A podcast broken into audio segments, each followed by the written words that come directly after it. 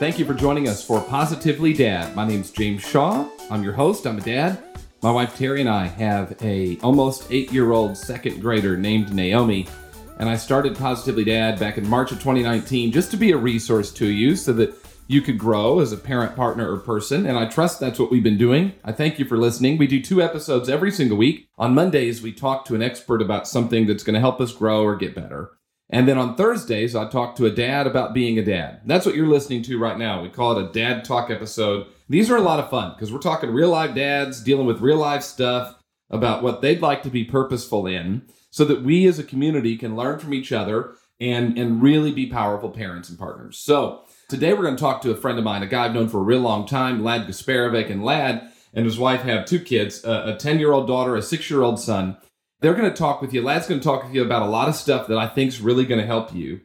And that is, you know, how are you being purposeful about the time you spend with your kids and the the way that you create an environment for them to succeed and win because it's stressful out there. There's a lot going on. So how can we be a support network for them and ultimately set them up to be great human beings as they grow up. I think you're really going to enjoy the conversation, and let's jump in and have it. Lad, thanks so much for joining us on Positively Dad. Thanks for having me. Yeah, my pleasure. Tell us a little bit about your family.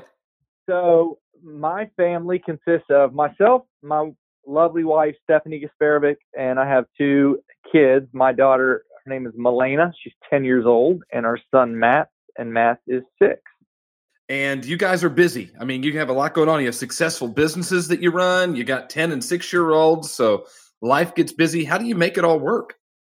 Well, it is busy. Life life is phenomenal. Life is is busy. I tend to be a, you know, the glasses definitely half full in my world. I don't complain about being busy. I don't complain about having a lot going on. I think I kind of prefer it that way. You know, business obviously met you through the through the business world and and coaching and training and and I, I love that feel very passionate about that i think part of the way we deal with it is i really i love what i do so i love the busy part of you know the, my work sector of my life even though i'm super busy i'm very passionate about it i think you probably feel the same way i can tell that when you mm-hmm. when i mm-hmm. see you speak and when i see mm-hmm. you teach and train and so i think that makes it that makes it easy and but i but i'll be honest you know juggling things and then also being present for the family when you give so much time, effort, and energy and a lot of your passion and energy to your work, it, it does make it hard to show up at home, you know, from the dad aspect of my life. And, and that's something that I've really been intentional about making sure that I'm saving that energy and passion and enthusiasm so that I'm showing up as a dad as intentionally and as strong as I am at work. Does that make sense?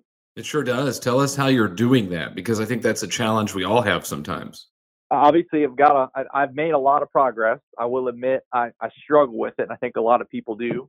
I think that just one thing is I think just really having the realization. You know, I, I'm a I love to learn. I love to read. I love to listen to podcasts. I love your podcast. I like to listen to other people. You know this because we talk about this in, in training in our companies. Successful people have gone before us, and they're people that I've that I respect and that I follow and I listen to that are dads and moms and business leaders and church leaders and community leaders and i i choose my mentors and i tend to choose people who have not just like what i want like business wise but their their their life is whole right they're they're showing up for their family there's a lot of people that are great in business that i wouldn't want to pattern my life after i'm not willing sure. to sacrifice my life and my family for that mm-hmm. so i've just i follow what other people do you know I think one of the biggest struggles that that I have and I still struggle with a lot of us do is just feeling so connected and we got information coming at us all different ways, right? Text and email and social media and eh, you know everything else that's coming on, phone messages. So one of the things that I do and I don't do it all the time, but when I do it makes a big difference is just being disconnected at home, being present. That's really what my kids are 6 and 10. Mm-hmm. They really just want to hang out they yep. really want to spend time, you know? So, and honestly, that's what my wife wants too. No kidding. I mean, I think that, so. This is a theme, and I'm sure you've heard some of these dad talk episodes before and i i hear a lot especially from dads of younger kids my daughter's eight yours are six and ten and and and so i hear it a lot of hey i want to be able to disconnect and be present and i think that's the number one challenge that dads of our generation are facing I agree. And I'll tell you this there's this weird tension where you don't want, it's like there's something in you that doesn't want to disconnect and doesn't want to give that up. Like you feel like you have to. And I think if you read about it and you read like the neuroscience of it, and you realize that we are literally, we get addicted mm-hmm. to the feelings that a message notification of these things, our bodies are literally craving these things because that's what they're getting. And so I think we have to, we have to know that and recognize it the crazy thing is when I shut off my phone, and I do shut off my phone at night. I don't sleep with my phone in my room, and I turn it off because I think it's unhealthy for a number of reasons to have it, you know, on and have it near me. But I get this feeling of like peace when I do and presence. But there's this weird tension of like not wanting to do that, you know. But once you're mm-hmm. able to do it, I find that you know we went to eat the other night, and and I just was walking out of the car, took a couple steps back, and just intentionally put my phone in the car yeah. And it's just a, it's a different experience, you know, than yep. if if my phone's in my pocket. It's just a different experience. Yeah, no, I think that's good, and we've we've done so many episodes on that. So if I mean, there's other dads out there that struggle with it, I, you know, I'm just going to remind you and recommend you go back and listen to. We did a screen time for parents one. Anya Kamenetz from NPR was the guest. I mean, go back and listen to that because she gives good advice. Now, something else you talked with me about, which I thought was really interesting for you, because I've, I've known you and your wife a long time, and you have been very successful entrepreneurs for a long time. And I mean, like roll up your sleeves and build something from scratch type entrepreneurs. And I feel like when somebody does that, there's a lot of pressure that comes with needing to succeed and provide and be sec- successful. Except you told me that your goal as a dad is to create a pressure free environment for your kids. And I was really interested in that because I feel like you and Stephanie have always had pressure on you to, to be leaders and to succeed at a high level. So then how do you create a pressure free environment at home? Yeah, that's I love that. And again, it's something that we that we strive for. I don't know the word that we're perfect, but we're we're cognizant of it you know, obviously, I think I think as parents, or the way that we all grew up, right? Our parents always do their best. I mean, no one is raising their kids saying, "Hey, I'm gonna jack my kids up and I'm gonna screw them up and I'm put pressure on them." Everyone wants their best for us. My parents grew up; they were, you know, the first ones in their family to go to college, and they both grew up very humble beginnings, actually fairly poor, and and did really well. And there is a, I was always pushed to do, and and I don't this is not at all. I, my parents gave me an unbelievable upbringing, but I think there's a part of it of striving and achieving where it's healthy, and I think there's another side of it that can be unhealthy. Like I would describe myself, and I heard someone else say this phrase. I didn't coin it, but you know, I like to say I'm blissfully dissatisfied. I'm always looking to do better and do more. And there's a good side of that to being an achiever. I have a lot of energy. I got a lot of drive, a lot of ideas, creativity, and I can get a lot done. The, the other side of that too is you want to be you want to be happy, you want to be content. What we've done in our life and our our pastor Mike Ashcraft, and I've kind of heard this from him is you, you want to create your your house, your family. You want to create a pressure free environment. I don't want my kids to feel like they have to be the best at a sport or at a school class or whatever. I don't want them to feel like that they need to achieve or produce or do anything to get my love or my respect or my attention. I want to build character, and I think part of character is doing things and failing and getting up and doing it again. So we do build, and there's ways that we intentionally work on that. But I want I want our house to be a place where they feel they don't feel pressure. They don't feel like they have to win all the time. They don't have to be the best at everything. Does that make sense?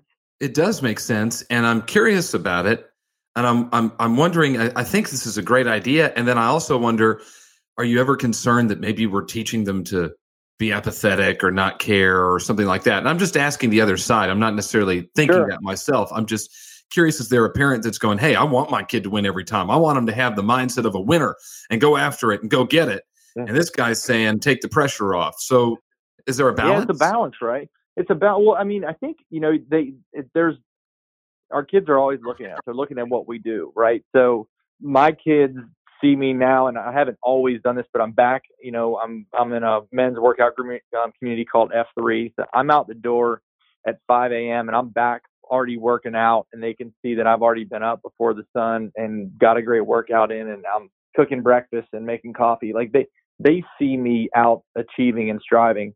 It's not that I want them to sit there and, and do nothing and just, you know, zen out and not, you know, not live a life of achieving or anything like that. It's just that I don't want them to feel like they've got to be perfect or they've got to get get straight A's. I hope they do and I hope they'll work toward it, but I'm more I'm more concerned about their character and their heart than I am about them achieving certain things. Like I if my kids grew up to be doctors or found cures for cancer or pro athletes, I'd be proud of them. I don't want them to feel like they have to do that for me to be proud of them or for me to love them. So I think that, I think it's a balance, and I think part of it is there are other ways that we do teach our kids. I'm, I mean, I'm big on failure. We want our kids to fail. We want them to know that trying things, doing things, failing, getting back up. That is part of character development. One of the cool things that my kids are really into is Ninja Warrior. They love the show, and if you watch the show, it's crazy competitive everyone fails. There's only twice mm-hmm. in two seasons out of about probably 12 or 13 that an individual has actually won the last stage. Everybody else, every other time fails. So thousands and thousands and thousands of failures, but they just keep going and they they root for each other too. So it's a very healthy competitiveness. So we've actually uh, built a Ninja Warrior obstacle course in our backyard that's fairly big, probably bigger than some of my neighborhoods would like. But uh, it's awesome, and they play on it, and it teaches them like determination. They have they fall down, their hands are literally calloused and bleeding. So we're not, you know, I don't want them to grow up to be, you know, just total snowflakes. Just don't want them to feel like they've got to be the best or have to win to get to get my love or approval. And, and I'll be honest, James, I I envisioned myself as a father pushing my kids so hard to be the best at everything. And I think at some point I realized that that if I did that, I think that would be more about me trying to live vicariously, maybe to to achieve things that I wasn't able to achieve. Do you know what I mean? Absolutely. When did that shift happen in your thinking? Probably I think, you know, our, our faith journey has been has been important to, to this because I, I think that whatever people believe means for me i'm a christian faith is integral. I think humility is is part of it. I think just recognizing that like i'm not the center of the universe i don't want my kids to be the center of the universe that there's a that there's a higher purpose and a higher power. You know striving is great achieving things are great. I think we're we have a lot of talents and we're supposed to find our purpose and use them. But i think that we can push too hard and we can make we can put too much probably a little bit too much stress or attention on kids achieving. Like, I don't, this isn't like to go negative on like schools or testing or anything like this, but you know, just the, just the pressure on testing in schools and all that other stuff. I don't, I don't know that in my book anyways, that stuff doesn't matter to, to me or to us. Mm-hmm. I mm-hmm. think I love that. And I got this from the principal. My kids go to a school called Providence Preparatory Academy and it's a Christian school. It's homeschool three days a week, but they are on campus at school two days a week, and so they, it's a it's a real school. They provide the curriculum and everything. And what I heard their principal say on the first day we went there is, we think your kids are going to get a great education here. They're going to grow up. They're going to be smart. They're going to get a good job.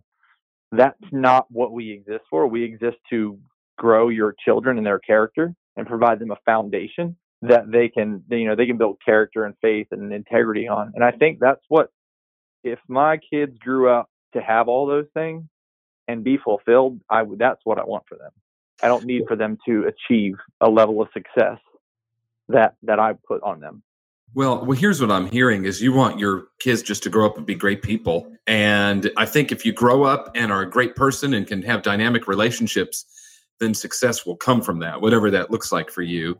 And there does, I think there's been a shift in education recently of helping teach that over drilling, you know, spelling words and math equations. I, I do feel like there's been a little bit of a shift of how can we help these kids grow as people? And I, I think that's what you're basically saying. You want your kids to just be good, kind, caring, passionate people. Yeah, that is that's it. I mean, it's more about who they are and, and who they become than their achievements. And look, I'm an achiever. You know, I I go big. I love I love sports. I love to compete. I'm an athlete. I'm, you know, business is a sport, as you know. It's it's the infinite game, like where it never stops, and you got lots of competitors, and it's fun. So I love to compete. So don't get me wrong. And if you see my kids do Ninja Warrior, they're absolute beasts, mm-hmm. right? And I want them to compete, and I want them to compete against themselves and against others. I, but I guess part of it too is I don't want them to get their identity and and winning or losing and hey if i win this then i'm then i'm good and i'm worthy. I want them to i want them to feel that internally. I think one of the other things that we you know is you know i'm sure there's some nature and there's some nurture to it. Our kids are so different. So Milena is 10 and matt's is 6 and they, it's just amazing how different kids are. But my daughter is in a in a very like and she's kind of 10 going on maybe 8 right or 7 like she's she's a young 10 she still plays with dolls. She is like very in a healthy way like like she's quirky she's different probably a little blissfully un- unaware of of certain things like she just doesn't seem to care what other kids think. I see her play with some other kids her age and this is since she was younger. She didn't always seem to fit in right? So there's like three girls playing the same age a lot of times like the other two kids are playing and she's just over there super content super happy doing her own thing and i want her to grow up feeling you know, confident in herself and not feel and this is something that probably is from me from the way that I'm wired and the way that I grew up. I don't want her to feel like her identity is in what other people think of her. I think that most people do. I know that me, I did. Probably partly the way I'm wired, probably partly the way I grew up. Just looking for approval in others. I don't want her to feel like she's got to be, you know, approved in the sight of others to be happy or or whatever. And she seemed super happy and very content whether she fits in or not. And I think that's really cool. I admire that because that's something that, as an adult, to be honest with you, I still work on. Right? I mean, don't we all? I mean, I, I think that, and yet it seems to be working and just really helping them be confident in themselves. So, how are you purposeful about building their character? Well, I mentioned one thing. I think failure is one. Right? Teaching them that that failure is good and it's positive. and on that note, you talk about kids are different. My son has a different relationship with failure. He has a very, very hard time with it. And so, you know, whether it's losing a game of tic tac toe or losing, you know, a family board game, you're kind of on pins and needles because he, the kid really loves, he loves to compete. He loves to win. And if he doesn't win, you know, so I think failing and, and getting back up and competing is, is great. That's a part of it. I think that the other uh, other part of character is just realizing kind of what we were talking about. Like, well, here's a practical thing that we do is, and I actually got this. You know, you're a, you're a bold coach or maps coach, and you taught bold. I do affirmations with my kids in the car, right? So driving to school, and you know, today is a great day. I love to be alive. I love God. I love Jesus. I love my school. You know, like we just go through positive affirmations, and, and they've got these memorized and they've got them internalized. And they change on day to, they change on certain days. Some of the things that I want to teach them are just literally through affirmations and through repeating these things, things that build character.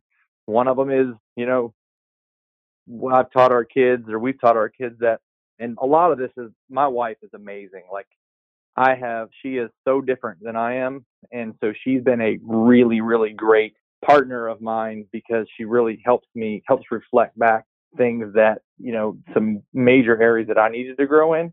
And I think you know just helping helping me see where I think that's kind of how God designed marriage too right? Like my kids get good things for me and then some of my strengths or, are weaknesses and then my wife can kind of come in and and kind of influence them in, in some other ways. But one of them is what others you know what others think about us or we taught our kids that if people are mean to you it's really it's really not about you it's really about them. So we teach our kids and i've done that through affirmations and other things so that if someone comes up to one of my kids in the playground and pushes them or says something really mean or nasty which doesn't really happen a whole lot but i've taught my kids to hopefully know that hey like that's not about that's not about me that's about the person who pushed me or the, about the person who said that because that means they're not feeling loved or they're not feeling confident and they're just lashing out. And I think some of these things are, you know, as an adult, you learn a lot of things and you're like, man, I wish I knew that as a kid. Mm-hmm. Mm-hmm. Yeah. Those are the kind of things that we try to latch on to and go, hey, maybe we can maybe we could help them, you know, do a little bit better in that department than than I did. I'll tell you, there was a there's a book I read called The Four Agreements, and I probably read it 15 years ago. Mm-hmm. And there's a part in it. One of them is not to take anything personally, and that was a huge, huge aha for me, because we tend to make so many things about ourselves. I want my I want them to realize like it's it's not about you. It never really is. I think the other side of that, and this is something I've worked on Naomi with, is that when something like that happens, the kid pushes you or is rude to you or bullies you, like our responsibility is to love them back and be kind back. And she has told me from time to time about, you know, kids in her class who, and we all have it. There's always the kid in the class who's always in trouble. And maybe the school's using a behavior chart, which they shouldn't be using, and that's a different podcast.